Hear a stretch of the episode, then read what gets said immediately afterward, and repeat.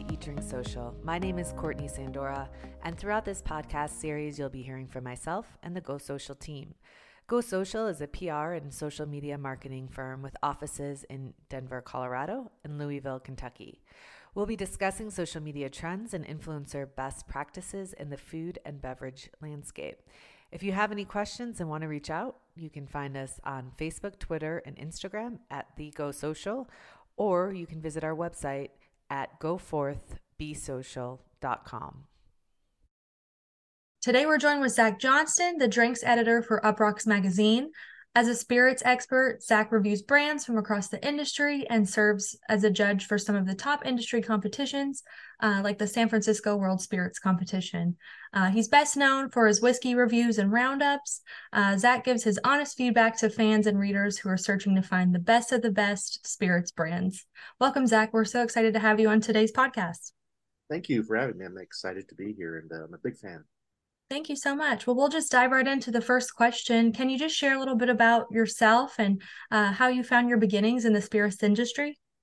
Yeah, I sort of, uh, I kind of come from a family that was in the service industry. My mom grew up like cooking in her parents' diner, and I sort of grew up in my, you know, kind of doing prep in my grandma and mom's luncheonette when I was a kid. Worked my way through college in um, kitchens and serving. Uh, bars and things like that. So it's always been part of my life to be sort of in the drinks food world. Um, from there, I traveled around the world a lot, sort of developed my palate. I got into whiskey in the early two thousands through Talisker, actually. Uh, my father-in-law introduced me to it on a trip to Scotland. I got into bourbon when I was in film school in L A in the mid-aughts uh, because my best friend there, we'd play cribbage, and he was a manager of Vendome, Uh, liquor, which is on Riverside in Burbank. It's a very popular liquor store, and he sort of gave me an education about bourbon, and we drank a lot of very good bourbons back then that are now very expensive today, and we sort of kick ourselves for not seeing into the future. Um, then I worked in a documentary film in Berlin for a while. I also worked in very high-end cocktail bars in Berlin, uh, Victoria Bar and Rum Trader, where I sort of honed my spirits Uh, abilities and palate, and sort of working directly with people uh, who care deeply about the industry and serving amazing drinks. And I was very lucky to be uh, mentored by Stefan Weber and Beate Hindemann, who uh, co-wrote The Art of Sophisticated Drinking and co-owned Victoria Bar in Berlin, which is one of the most prestigious cocktail bars in Europe. And then uh, I started writing for Uproxx in twenty fifteen. Uh, as sort of a freelance travel, food, drink uh, writer. And over the years, uh, through the wonderful mentorship of Steve Barmucci, my managing editor and now editorial director of the Life section, sort of allowed me to kind of help him build the drinks section out to what it is today.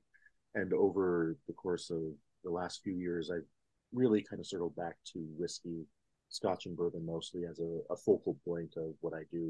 To the point where like ninety percent of what I do is whiskey. The other ten percent is, you know, tequila, rum, a little bit of champagne, a little bit of travel, a little bit of food. And yeah, and here I am. Yeah. Wow, that's amazing. I feel like you've been on quite the journey. Um, I appreciate you sharing that with us. Um, it's really interesting to hear how you got your beginnings, um, especially you said in, in when you're out in L A um, in college and you first dabbled with whiskey and bourbon. Did you have, um, which brand did you kind of start with, or were you kind of introduced like to the Jack Daniels or Wood, Woodford Reserves first? I think, I think when I was younger, my grandfather always had a Jack Daniels sort of on the shelf for guests, mm-hmm. and like the Old Crow in the garage for, you know, like rot gut. Um, when I was in college, Austin Nichols, which became Wild Turkey, was something I always enjoyed. Um, then when I really got into it with my friend in L A, uh, it was more high-end stuff. So at the time, this is very mm-hmm. contextual. At the time, we were drinking Black Maple Hill and, you know, Pappy Van Winkle, fifteen, mm-hmm. twenty-year-old, and, you know, all these bourbons that are impossible to get at now. But back then, in the mid-aughts, it was they were just expensive bourbons. They weren't impossible to get. Right. Um, And so that sort of like took my my palate and my sort of love of bourbon to a new level, because it, it was something that is has very specific parameters. So you, there's only so much space to move in when making a bourbon. And that's sort of what makes it great. You know, if, if you have guardrails up, people tend to really tune in and dial things up even higher because they can't go outside of those guardrails. And that's what got me interested in the bourbon as something that I had already enjoyed in the Scotch whiskey scene with Alistair and things like that, mm-hmm. was the ability for whiskey makers even back then to really tune up their whiskeys while still staying, staying basically the same parameters as, uh, you know, a nine dollar Jim Beam or a twelve dollar Austin Nichols back then, Wild Turkey, um, and just so much more that they could do with basically the same thing. Fascinating. Yeah, for sure. Um, no, that's a really um, insightful take, um, just as you've kind of seen the whiskey industry grow and change um, from when you, you know, from when you got your start and kind of your, um, you know, expertise and enthusiasm for the industry. Can you talk a little bit about how you've seen it change today from, you know, when you, you know, how you're talking about, you know, the Pappy Van Winkles of the world, those types of brands who, you know, were well known, but not as viral uh, as they are today. Can you share a little bit about, um, you, you know, your thoughts on the landscape and um, how you've seen positive change and also maybe um, just, you know, the viralness of, you know, limited edition brands and um, also the special, you know, L T O releases. Can you share your thoughts about that? Yeah, I mean, I think it's important to remember that, you know, eras change the way people look at things all the time. Um, and we're in a very, very big, unprecedented whiskey boom, not not just for bourbon, but for all spirits, really. Um, back then, you know, back in the day, you know, in the late nineties, early two thousands, you know, when I was sort of coming into the scene, bourbon was the cheap American alternative. Like, it was very much viewed as subpar, just what you get when you want something to just get drunk on. It's not something you think about. It's not something you revere. It's not something you savor. It's just regular bourbon. And that started to change because of, you know, people like Chris Norris at Woodford, Woodford Reserve, Julian Van Winkle the third releasing, you know, higher age statements, um, you know, Elmer T. Lee releasing Blanton's single barrel in eighty-four. People were pushing for that eliteness, you know, all the way back in the seventies and eighties into the nineties. Just no one was really paying attention because Scotch and Japanese whiskey were already icons of the high-end whiskey scene and seemed unattainable to, you know, sort of battle it out with. But then kind of, I guess, ironically, you know, it was the Japanese market that helped Blanton's and bourbon stay alive in the eighties because of that single barrel release. And they loved it over there and they bought it, and you know, Buff, what's now Buffalo Trace was able to survive because of that. Um, and so that reverence that started in Japan for Blanton's in the eighties eventually trickled over here literally decades later, mm-hmm. um, to the point where even ten years ago, you could walk into a store and get a Blanton's for sixty, fifty, sixty bucks, you know. And back then, I remember in the mid two thousands, early twenty tens, people complaining and thinking it's insane to pay fifty bucks for a bottle of bourbon. Like, right. Just that was insanity. Um, and now today, you know, you have thousands and thousands of people lining up for the opportunity to buy a Blanton's for sixty bucks. Mm-hmm. Um, so that's how much it's changed. Whether that's good or bad, I mean, that's sort of depending on where you fall, I think, economically, sort of politically. If you are looking at the free market, then, you know, the desire for these things are going to drive the price. It's the same in shoes. You know, Nike ones cost what Nike ones cost, and Nike benefits from people paying five thousand dollars for a shoe and lining up for six hours to get it. It's the same thing with Rolexes. You know, you can get a Date Just in in Germany for five thousand euros, and you can turn around and sell that exact same watch in New York for fifteen thousand. So mm-hmm. It's not unique to bourbon, and you know, bourbon's just following along with Scotch and wine and brandy anyway. Um, and so if you kind of adhere to that economic value, then that's just what it is. This is how the market's going to work. You know, if you're sort of nostalgic and you're longing for more parity and more, I guess, equality, then I don't see where that's going to happen in a capitalist system. I mean, you know, these companies are making a product and they put a price on that product, and then the market's going to dictate how much that product costs. And mm-hmm. I always go back to one core component.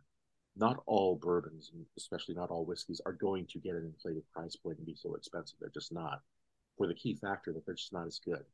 The the whiskeys generally, and this is generally, there are of course exceptions, that you see go to these huge price points, like, you know, a Pappy twenty or a, you know, a Blanton's uh, straight from the barrel, or a, a Michter's, you know, twenty year, or things like that, that get these huge inflated aftermarket price points, do because they taste amazing. They're unique.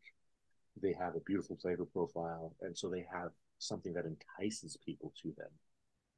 On top of which they have rarity. So that combination of rarity and excellence in quality creates that inflated price and creates a market that's very, very, feels famine driven because there's so few of it out there. The thing that's changing is that all of these distilleries, all these companies are massively increasing their production. Like Buffalo Trace doubled their production. Uh, Wild Turkey's doubled their production. Four Roses has doubled their production. Mm-hmm. So there is going to be more of this whiskey out there. And what you're sort of seeing now as well, as opposed to having this huge secondary market price, I kind of feel what's coming along is, you know, companies like Sazerac, which owns Buffalo Trace, are going to start being like, well, you know, we were putting this bourbon out for ninety-nine dollars a bottle. It's selling on the market for one thousand dollars. We're just going to put a price up to four ninety-nine a bottle, and you're going to be able to get it once the production catches up, as mm-hmm. opposed to there's, you know, eighteen thousand bottles at ninety-nine dollars, and you have to pay twenty-five hundred dollars if you can find one. To, well, now there's thirty-six thousand bottles and they're four ninety-nine, and you can kind of find it. And I think that's where it's sort of heading, to the point where there'll be more. It'll be more or less the same price, as expensive as it is now, but it'll, the as opposed to the retailer getting that huge markup, a lot more mm-hmm. money is going to be going back to the corporations who are making this whiskey. It's a very long-winded answer. I hope I, I hope I answered your question there.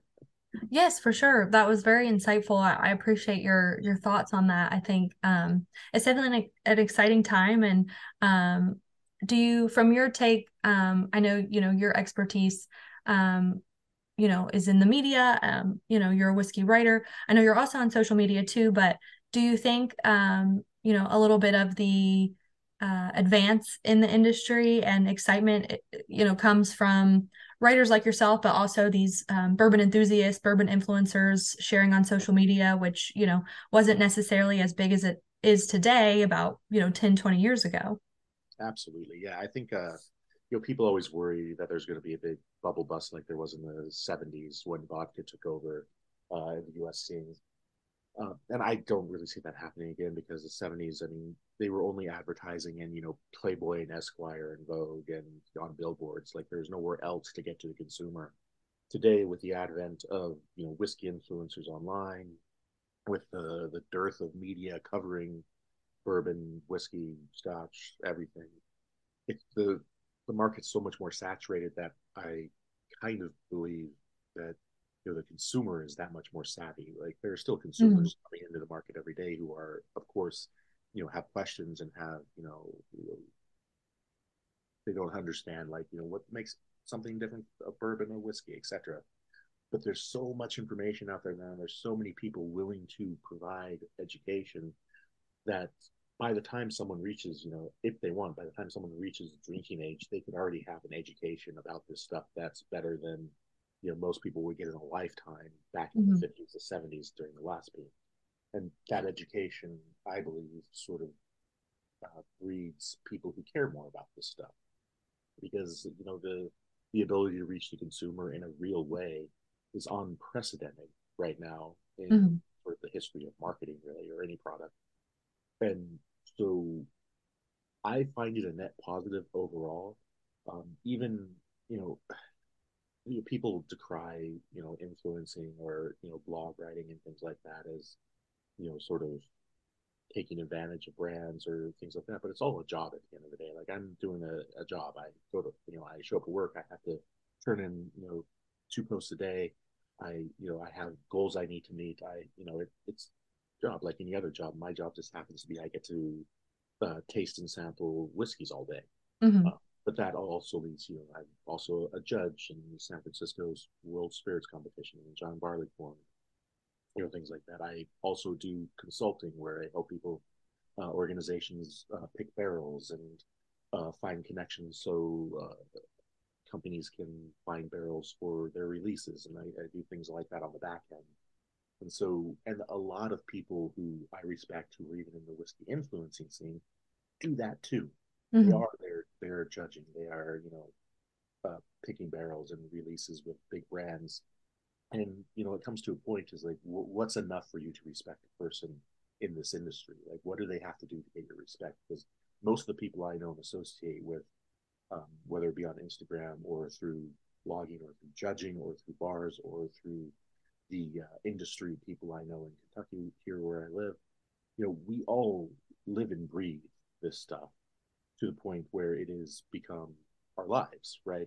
And so, you know, we have palettes that have been developed over years and years and years. And, you know, the best of us are the ones who travel and eat and experience because we want to build our palate even further so we can understand things like a, a glass of whiskey even better.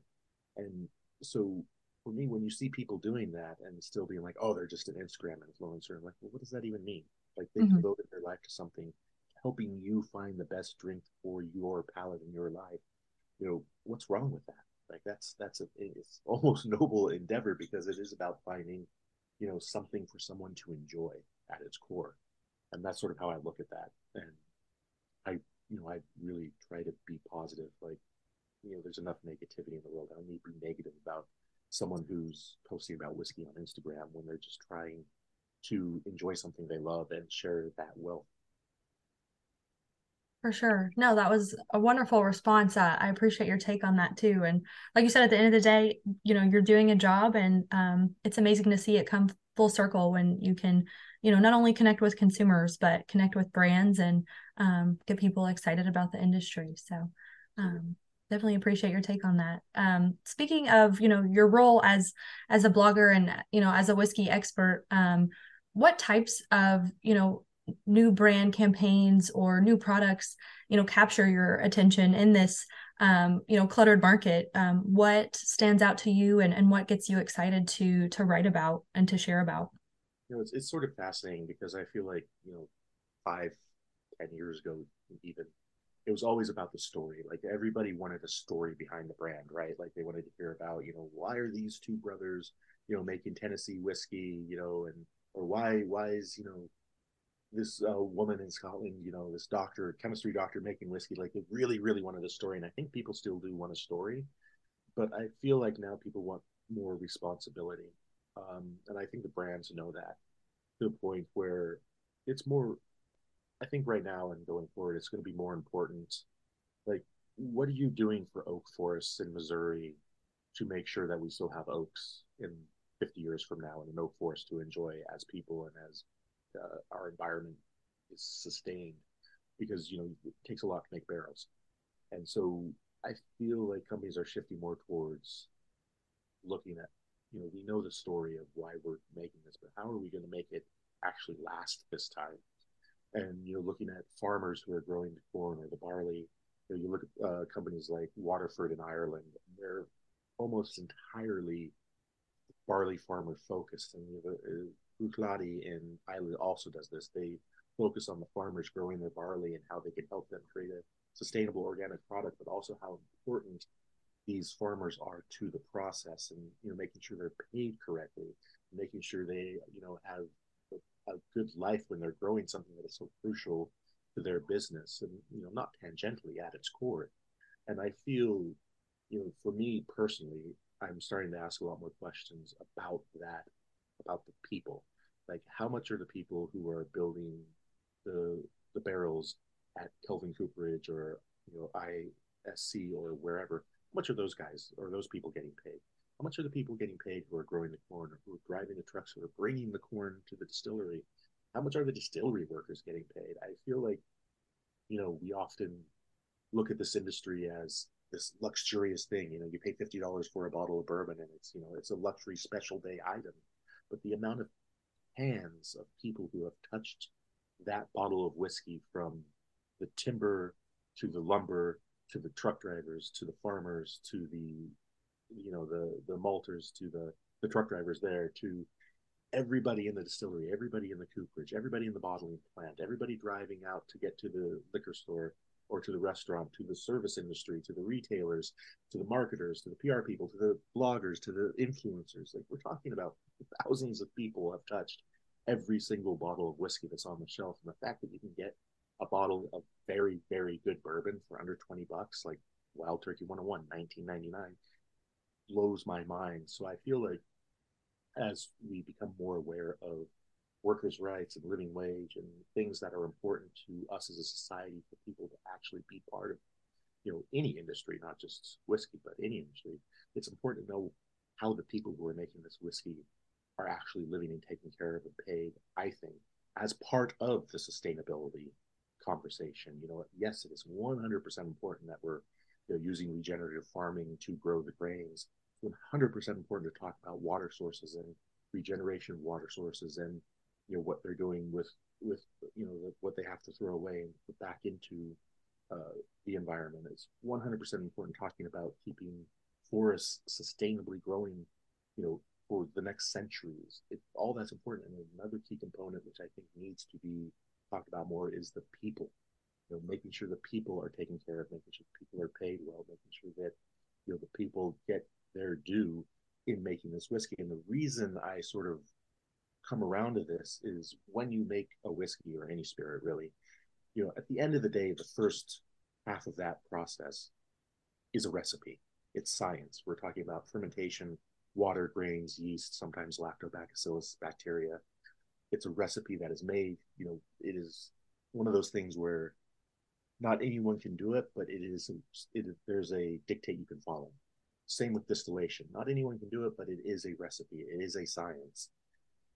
Then you get into aging. When when that whiskey goes into a barrel, that's where the magic comes in, and that's where people who truly care about whiskey shine the most. And because it takes a person to blend a whiskey, to find those barrels, to, you know, get it actually into the bottle, it's people who are making this stuff. It, there's their machine, machinery, of course, but people matter most making whiskey. And I think we need to focus more on making sure the people who are making whiskey get proper representation, are properly paid, and get their due in the whole process. You know, the, the kid rolling barrels in, you know, a warehouse for twenty bucks an hour is just as important as the master distiller who's out there making sure that the what's in those barrels, it gets into the right bottle. Is just as important as, you know, the marketer or the retailer who's making sure that the consumer can actually get it, who's just as important as the the person out there in the forest making sure that the oak is growing correctly, right? And so I think now we need to start focusing on people more. And, you know, like I said, we know the story, we we get it. Let's let's talk about the people who are making this stuff, because those are the people who are giving us things we love. Yes, that was a wonderful answer. I, I couldn't agree more with you. I think um, it's definitely impactful to see the people behind the products, and um, especially, you know, those third, fourth, fifth generation family members who are part of the brand or who have worked at the distillery for, you know, decades. I think it's it's very impactful. And like you said, just tells a more meaningful story about, you know, this iconic brand, or, you know, this Absolutely. Product that's so tasty and that you, you know, look at on your shelf every, every day. But um, well, that was also, kind of, I think it sort of like gives you a bit of confidence. Like if you hear the story of like, I don't know, let's say Freddie Johnson at Buffalo Trace, so he's, his family has been working at that distillery for multiple generations, through all the way back to slavery in America. Mm-hmm. His family has been working in whiskey and at that distillery. So, and he is passionate about that whiskey in that distillery, and that is multi-generational. And so, you know, the, if he believes in it that much, it's hard not to believe in it too. Definitely. Um, that kind of takes me into my next question um, about, you know, how you get your readers interested in a brand or in a story. Um, you know, is it with the the stories of the people, you know, seeing the faces behind the product, um, and, and or even how you're mentioning, you know, the sustainability and responsibility side of it too. I know more and more brands and, um, you know, organizations are getting involved with, you know, like the White Oak Initiative, and, um, you know, the average consumer might not know about that. And, um, you know, how that is such uh, an important process, especially with, you know, bourbon, bourbon making. Yeah, I think, you know, sorry, bottles everywhere. Um, for me, like with Uproxx right now, the focus is very much consumer uh, education on bottles, like what to buy. Um, that's our main focus from my end. Mm-hmm. We try to augment that with stories of the people. So I'll do, you know, an interview with um, Andrea Wilson, who's the master of maturation in Michter's, and talk about maturation and what that means and how she, uh, you know, is able to create whiskey through her experience, you know, working with Diageo and, you know, becoming, you know, now a, a Hall of Fame uh, bourbon maker. And so it, it, but that is, it's a balance, right? Because at the end of the day, I'm doing a job. Like there's, I have you know, responsibilities for the amount of uh, work I put out, and a lot of that work has to, you know, it has to get views. It has to be something that's read, and so since it has to be something that's read, you need to focus on getting information to people inside of that. You know, without getting too insider baseballs, you know, just because you have to write something that you know needs to hit a certain mark. Uh, to get people's eyes on it doesn't mean you can't be creative. Doesn't mean you can't still put out information. You've got to find the balance of being able to put out something that people are actually going to read, and then making sure that that information is actually there. Because at the end of the day, you know, I'm publish- we're publishing on the internet where there are a million other things pulling people's focus. Mm-hmm. And so to get that focus, even if it's for you know three to four minutes where they read through a post, better be really good what's in that post and show, uh, you know, something that they want to come back for. And so to do that, sort of the way I position what I do is, you know, as opposed to just listing new bourbons, I will give you in-depth tasting notes on those new bourbons. You know, we'll run blind taste tests as opposed of whiskeys and put them sort of up, not so much up against each other, but like I'll rank them by taste, by how good they taste, based on the depth of flavor and how the quality of what's in the bottle.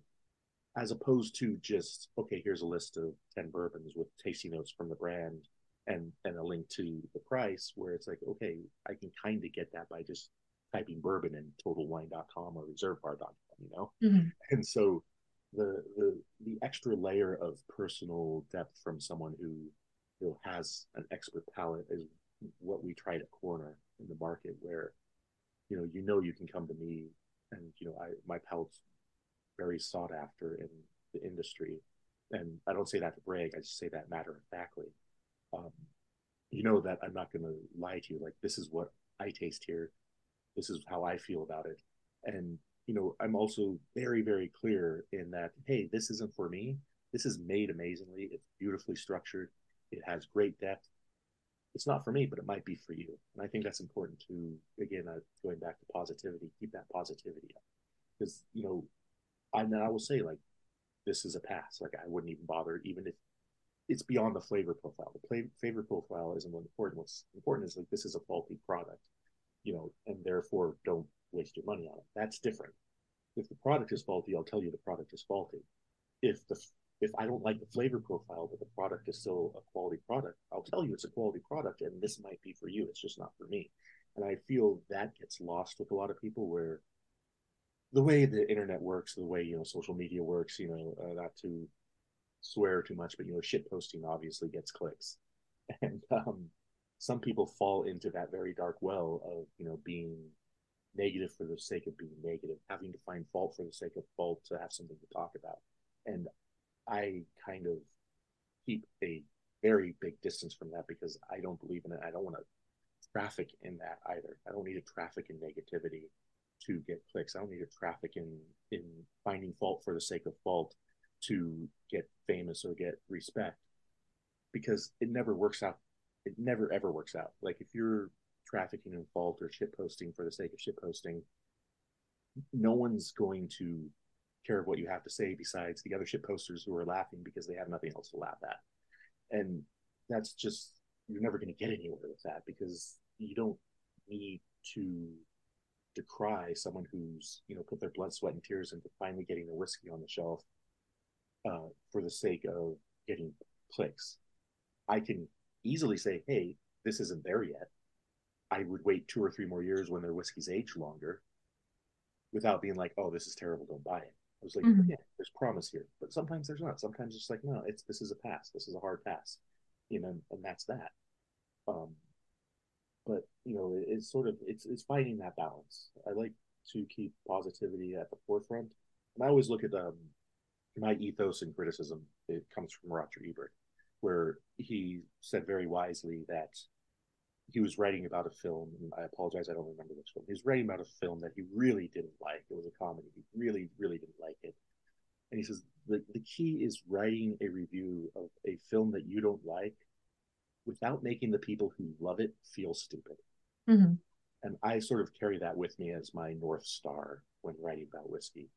Like, just because I don't like, uh, and I'll I'll give you an example. Just because I don't like Lefroy, because of the, like, ace-banded, briny, ridiculously heavy, peated uh, phenols and smokiness and ashiness and asphaltiness, like, I still respect the product because it is one hundred percent well and expertly made.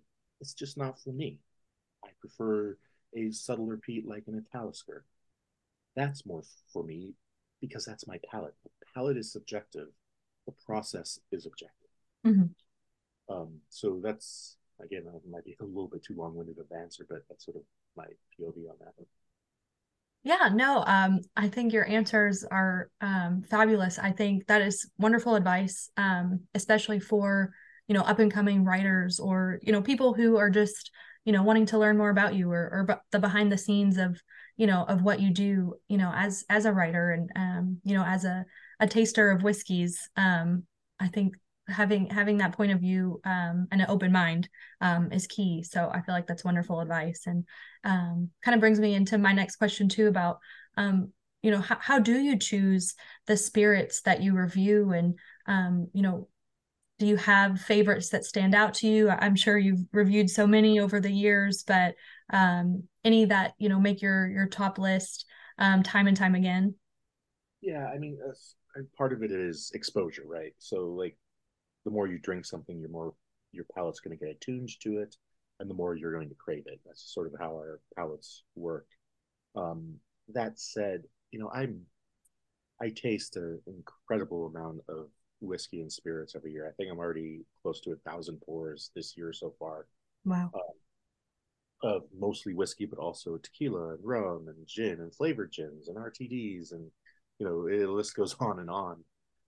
And you can't keep a catalog of all those things in your brain, right? So I have to I have a, a notebook where I write everything down that I taste. Mm-hmm. Uh, and to be clear, I taste, not drink. So when I taste something, it's about the sensory experience, and I always spit it out, um, like you would with wine or beer or anything else. Mm-hmm.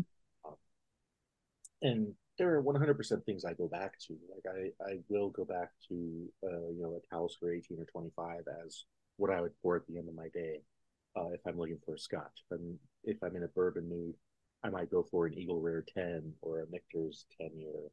Um, or I, I don't know, right now, uh, E H Taylor Rye has really been hitting for me as a both a wonderful end of the day pour over a rock or in a cocktail, uh, like a Manhattan or Old Fashioned.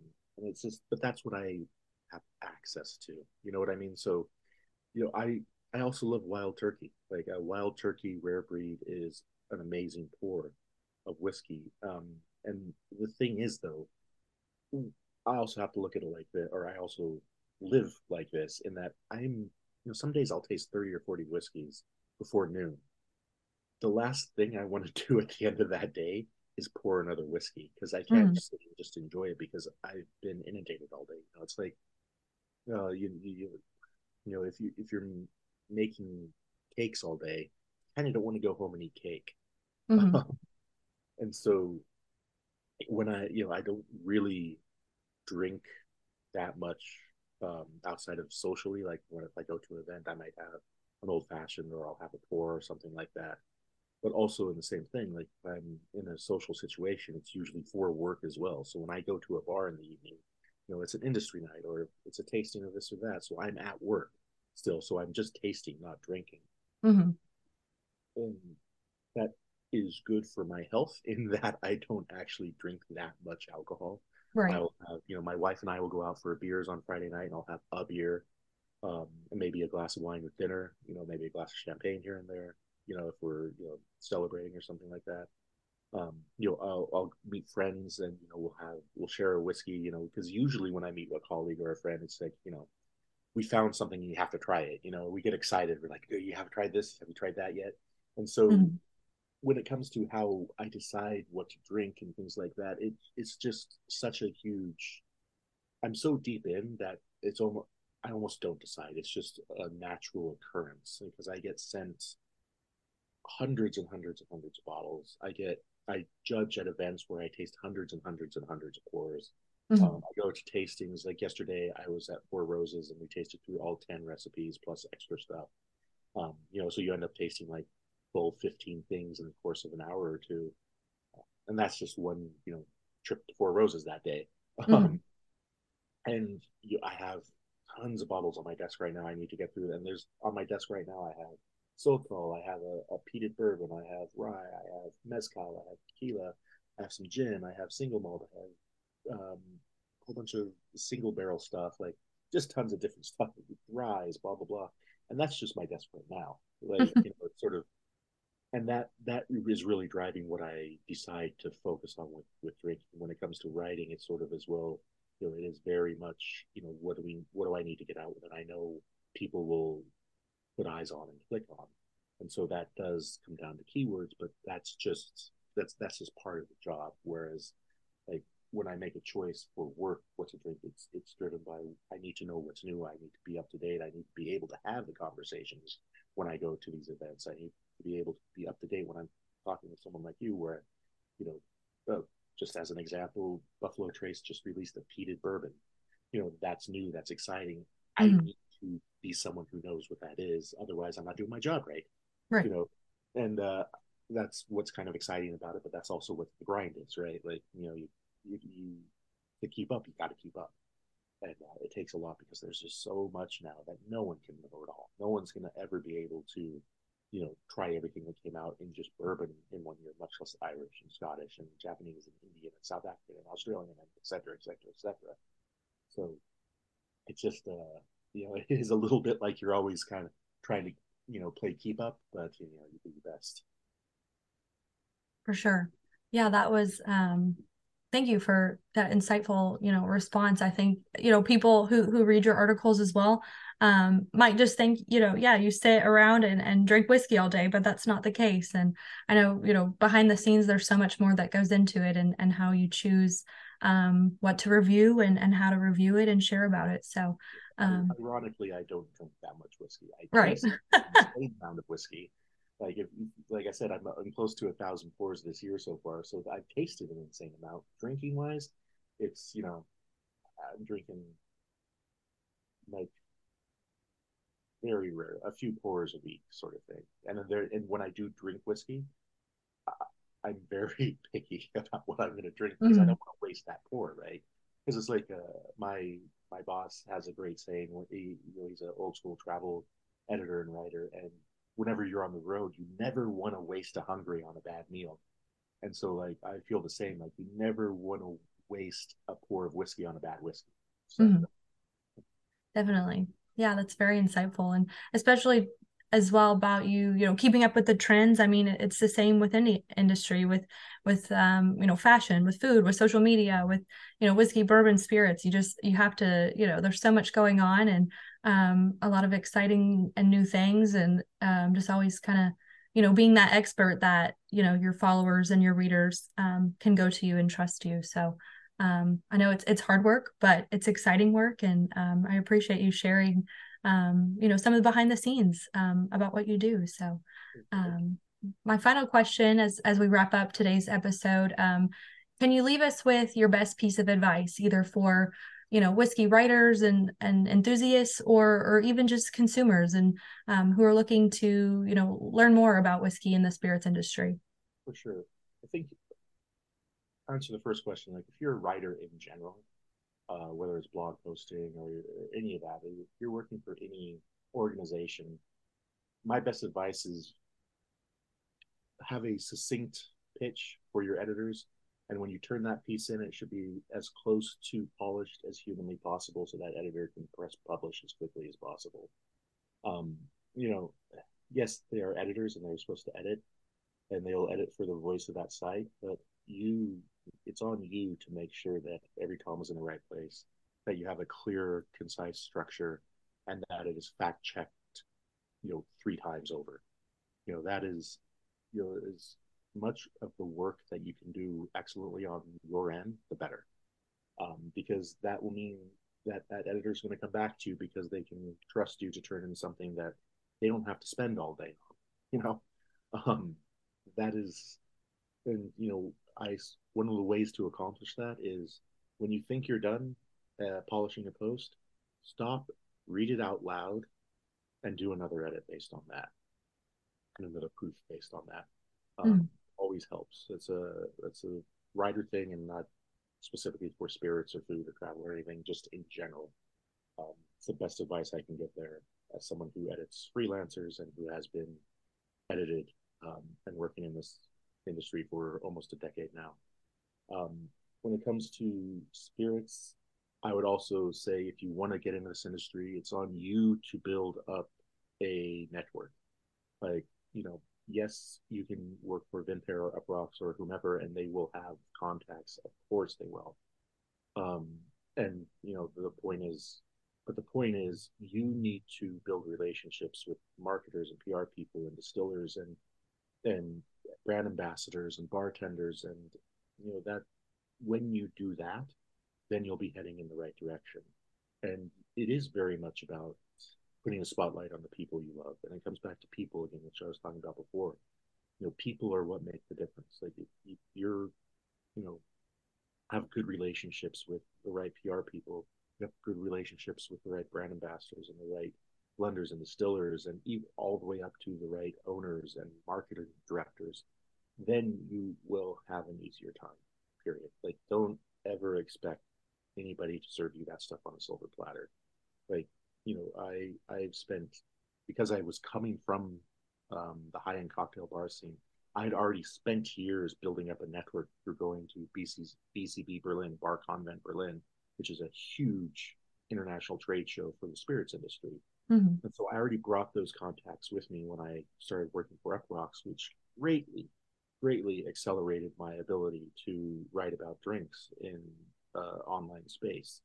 And so build a network, build it well, build it deep, and build it fast. And that will help you uh, excel in this industry as a drinks writer, critic, however you want to process it.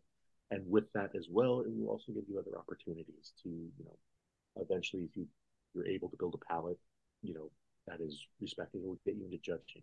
It will get you into barrel picks. It will get you into consulting as well, where so you can have multiple streams streams of income as opposed to just relying on, you know, getting pitches picked up. Granted, this is all finite. There's, you know, there's already a lot of people in this space, but there's, it's always growing too. It's constantly growing. There's always new brands. There's always new space. There's always new ideas. Um, so don't think that there's a famine mentality or there's a saturation point. Um, you know, there, if, if you put in the time and really devote yourself to building your palate, building your network, and building your ability to turn things in on time and as polished as possible, you can make it pretty far. Um, you know, and when it comes to, you know, building that palette, it's just about tasting as much as you can. You know, I like, just to break down my year, I'm traveling to Scotland, going to distilleries. I'm traveling to whiskey bars like, you know, Jack Rose in D C or the Ballard Cut in Seattle, or, you know, I even like small esoteric bars in Inverness, Scotland, you know, that, that have stuff that you just don't get other places. I'm tasting whiskeys there. I'm going to events and tastings with distillers at distilleries in Kentucky and in Texas and in California, and et cetera, et cetera. I'm purposefully seeking out new bottles. Plus, I'm also, uh, because of where I am in the industry, I'm getting offered bottles and tastings sent to me at a nonstop rate. I mean, if I'm I'm away for a week, I'll come home and I'll have thirty boxes stacked up. Wow. In my room. Um, you know, and so you, but you have to put in the work. You have to, you know, build your palate, and you have to build your knowledge base um, in the actual stuff. Like, you know, you, you can kind of, you can have an opinion. Of course you can have an opinion, because we all have a palate and all palates are subjective. That's fine. But, you know, you can, you need to build that. Like, we all started somewhere. I started somewhere. I started with Talisker and Scotch, that, then I moved into, you know, high-end Kentucky bourbon, and now, you know, I, I extended that into everything else, of course. But it took time, and you have to put in that time, and you have to put in that work. There's no shortcut to a refined palate. You have to do that yourself. Um, and some people do have a better sense. They do have a talent for it. I absolutely, you know, there that does exist out there. Some people can, they can just naturally taste things a little bit more clearly uh, than other people, so they don't have to work on it quite as hard, but they do still have to work on it to expand it and keep it up just the same. Uh, because again, this is a constantly moving and evolving industry, so you have to keep on the forefront of this stuff. Um, and don't be, don't forget to try things over and over again. Like, you know, the, a whiskey I tasted in two thousand seven that I thought I loved, I'll taste it again now, and I'll, I think I'm crazy for even considering that I love that, you know, because again, palates grow and change and evolve. Um, sometimes they devolve too if you don't keep them up. That's key. Like, you can lose your palate. Uh, so keep an eye on that. I'm, I'm talking very specifically about drinks right now, um, but keep an eye on your palate. Always, always be evolving it and not devolving it. Always be trying new cuisines, new foods, things that you, you know, you think you hated as a kid. Try them again now. Try them a year later, try them five years later, because your palate's going to change. And um, again, maybe your opinion won't change about that thing, but your palate might. Uh, well, it will. But, um, and so always, always be looking to advance uh, what you, what your main tool is, and that your main tool is your palate um, that you need to keep refining, just like a singer would. A singer has to make sure their throat and voice is taken care of very well so that they can do their job. That same is true for us. Like, you know, if I burn out my tongue, or if I lose my sense of smell and taste from COVID, like, I'm screwed for mm-hmm. X amount of time. Like, I can't work for X amount of days tasting whiskeys at the bone of the palate. And if you have to, you know, start building up again, that's, that's a, you know, that's going to be pretty hard. And so, yes, of course, you have to, you know, do the business end, be a, you know, be a good writer, be polished, be, you know, super cognizant of what you're turning in and who you're working with and building your network. But you also really need to have a strong palate in your arsenal so that you can, you know, kind of advance in this job, because that's one thing that can't fake. Like, you know, it, you can kind of, I mean, yeah, people can plagiarize on the internet all they want, and people do. But when you're in the situation and you know you're you're there with twenty other people and you you know you, you can't fake a palate, like, you just can't. Mm-hmm. um, and so yeah, that those would be my three sort of tenets of advice. Yeah, no, I appreciate that, Zach. Um, that is very insightful, and um, I think it's all about a balance, like you were saying, and um, you don't want to burn yourself out, and and you have to, but also, you know, build yourself up and and work hard at it. And Um, I appreciate you sharing, you know, your journey um, as a as a writer and and in this industry. So um, I, I know our listeners will be very excited to to hear, and um, I think it, it also helps us, you know, as we do read your articles and and read your stories, um, you know, how you go about that. Um, I think it's it's very insightful to know. So I appreciate you taking the time to to talk with us today. Anytime, yeah, I appreciate the opportunity, and. Uh, uh... It was a nice conversation. Well, thank you so much, Zach. Um, well, you can find Zach um, and some of his articles um, on uproxx dot com. Um, Zach, is there any um, closing thoughts you'd like to leave us with today? Um, no, just uh, you know, remember that to enjoy whiskey, you don't have to always drink it. You can just taste it. Um, and uh, you can follow me on at uh, Instagram on Z T P Whiskey if you want to see a bit more of uh, what my day-to-day work life is like. It's all professional. It's a uh, not a personal handle at all.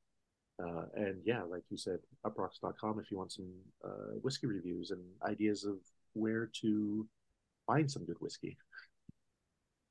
Amazing. Well, thank you so much, Zach. Appreciate your time today. Thank you so much, Sydney. Talk to you soon.